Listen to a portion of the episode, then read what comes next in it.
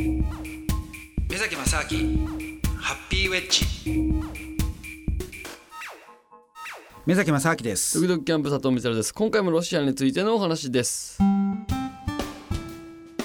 目崎正明ハッピーウェッジ。でとにかくもう行きたくても行けないんだと、うん。えー実際にその在日えーロシア人の人たちとかももう参加できない状態だから、うん。なんかねもう無理なんだみたいな話をしたんですよ。うん。でその時はねいやでもねじゃあそうは言ってもなんか行っちゃったらどうなのかなとかって話したら、うん、そうだったら大丈夫かもしれないなみたいなこと言われたので なるほど。はい、だからそれで行っちゃったんですよ。あその時はね。その時は、はい、もうだだから参加ダメだって言われたんだけど。ダメだって言われるの言っちゃったんですか？行っちゃったんですよ。でで行っちゃってとりあえずでも最初 OK って言われたはずだあそうかそれもあるしね。うん後になってそんなね1週間前になって飛行機もねホテルも全部取ってんのにダメはねえだろうとか思ってでとりあえず行っちゃったんですよ。それでそう。それではい。それ でコンビニ行くみたいに国際会議行きますよね。そうですよ。はい。それででとりあえずで行ってから入り口でねちょっと説明したんですよ。はい。いやなんかあの参加のあれどうなんだあちょっと教科書ないんだけど、いや実は実はこういうことでねあのここまで来たのになんかこんな1週間前でやられたらね。あれだからとりあえず来たんだと。うん。言ったら「うん」つって入り口のやっぱりバイトみたいなね人だったんで、ちょっとまちょっと待ってくださいって話になってで次の人にまたちょっとじゃあちょっっと上司に話するなるほど。わっつってね。また話さはいれて。それで、えー、としばらく話したら「うんオッケーっつって。えー、軽いな OK 出た OK 出たんですよ。ダメって言われたのにああおもうね意外とねロシア人懐軽いあ懐があ懐が深いんですよ。行ってみたらはいはい。わざわざ来た人いやわざってわざわざね来るやつはねいないみたいですね。あーやっぱ一回ダメいやそそうですよいやそうなんですよ。でだってその後に聞いたのはロシアにあえっ、と在日本でえっ、と住んでいるロシア人で、はいそれもロシアの結構ちゃんとした企業の、うんうんえー日本の駐在の社長ですよ。で彼も来てたんだけども、うん結局彼もダメだって言われたんでえっとまあダメなんだけど会議に入れないけどもでもいろいろ知り合いとかいるからね、うんうんうん来て来ればいいやと思っていたんですよ、うん。いたらしいんですよ。うん。そしたら僕がそこでうん。入れたって話を聞いて「え入れんの?」とか言って。彼も「じゃあ俺も入る」とか言って。彼も入ってきました、ねええはいやっぱもう、はそうかもうなんか簡単に諦めるもんじゃないんですねじゃあね。そうなんですよ。そう、うん。それでだからねやっぱ、まあ、やってみるもんだなと。まあ当然ね僕も最悪これでダメだって言われたら、うん。まああの会議には行かないけども、うん。まあその近くにいてね、うん。で会議に参加する人とかとなんかこう交流とかできるんじゃないかぐらいね、はいはいはい。まあ最悪そういうふうには思ってたので、うん、ダメでもね、はいはいできる人、はいはい。ででね面白いことにそれで一回入ったわけじゃないですか、うん。でそこの会議に参加したっていうそのまあ実績がついたわけですよ。そしたらそしたら不思議と次の年にちゃんと最初からインビテーションが来るようになって、ええはい、ででだででそれの流れもあるから今度サンクトペテルブルクの方でね、うん。まあ、こっちのがある意味本ちゃんですよ。こっちも全然あの参加できるようになってでそれ去年も行ったんですよ。あすごいですね、はい、でそしたら面白いことに、えー、とウラジオストックはだから、えーまあ、今年はまた9月になって今度3回目行くんですけども、うん2回目行った時っていうのは1回目行った時よりもなんかねステータスがちょっと上がっててあ。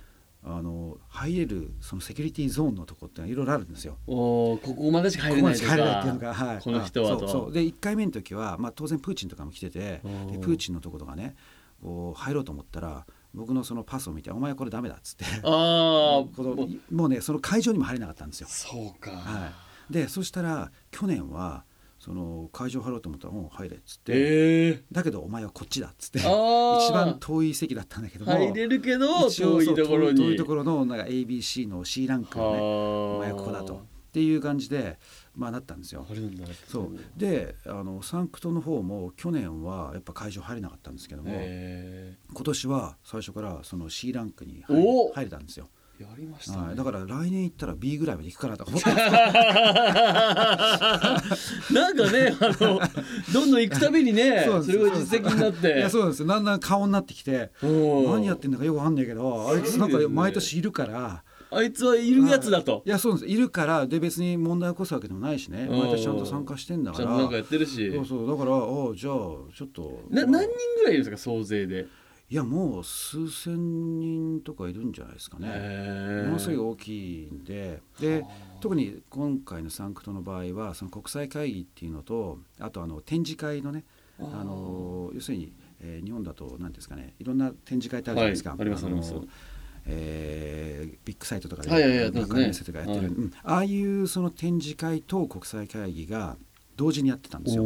だからロシアのいろんな企業がねあの、まあ、ロシアの企業だけじゃないんですけどもロシアに進出しているうん。大きな企業とかはがそのブースを出したりとか、はあ。それとで、まあ、だからそういったビジネスをねいろいろ交流していこうと、まあ、ロシアにおけるビジネスをまあいろいろ発展させていこうっていう話だったんですよ。へだから本当にね、あのーで結構例えば再生可能エネルギーの話なんかも少しずつ出てて、やっぱりエネルギーっていうのはね、あのーいわゆる、まあ、ロシアの中の本流なんで、あのガス天然ガスだけじゃないんですけども、うん。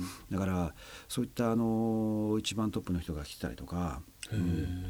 結構ねで面白くてで今回、あのーは、えーやっぱりプーチンのねその登壇のところにまあとにかく入り込めたんですごいですね。で今回ねすごい面白いなと思ったのが、えー、とプーチンとあとインドの首相とほあと、えーオーストリアの首相とあと、えーモルドバの首相っていうのがねへー。4人並んで,、はい。で登壇してそこにインタビューをした人がアメリカ人の、え？ー NBC のレポーターの女性がその司会進行役としてねやってたんですよ。アメリカ人なんはだい、でそれをあえてねそのアメリカ人の女性を、まあ、抜擢するっていうのもまた、あこれすごいねすごいなと思ったんですよ。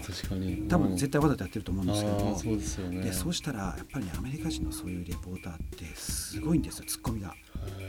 で話の中でねもう一番最初からプーチンとかに、あのーまあ、ドナルド・トランプのねちょうど、うんあのパリ協定をからアメリカがこうあ離脱する離脱するっていうその話ニュースのすぐ後だったんでね、はい。うん、で、まあ、そういう話から始まってでその次にねあのトランプはトランプというかアメリカの政府はね、うん。あのロシアがあのなんかいろんなあの選挙で、うん。あのいろんなマニピュレーションしたっていう話を聞いてますけど,、うん。もどうなんですか？とかね。へえ聞いちゃうんだ。はい。もろにプーチンに聞いてダイレクトに。でプーチンは当然ねいやそんなのはとかそんな嘘だろうとかってでまあちょっと冗談交じりにこう交わしていくわけですよ。はでも交わしてもそしたら、うん、いや例えばプーチンがねえーこの続きはまた来週です。お楽しみに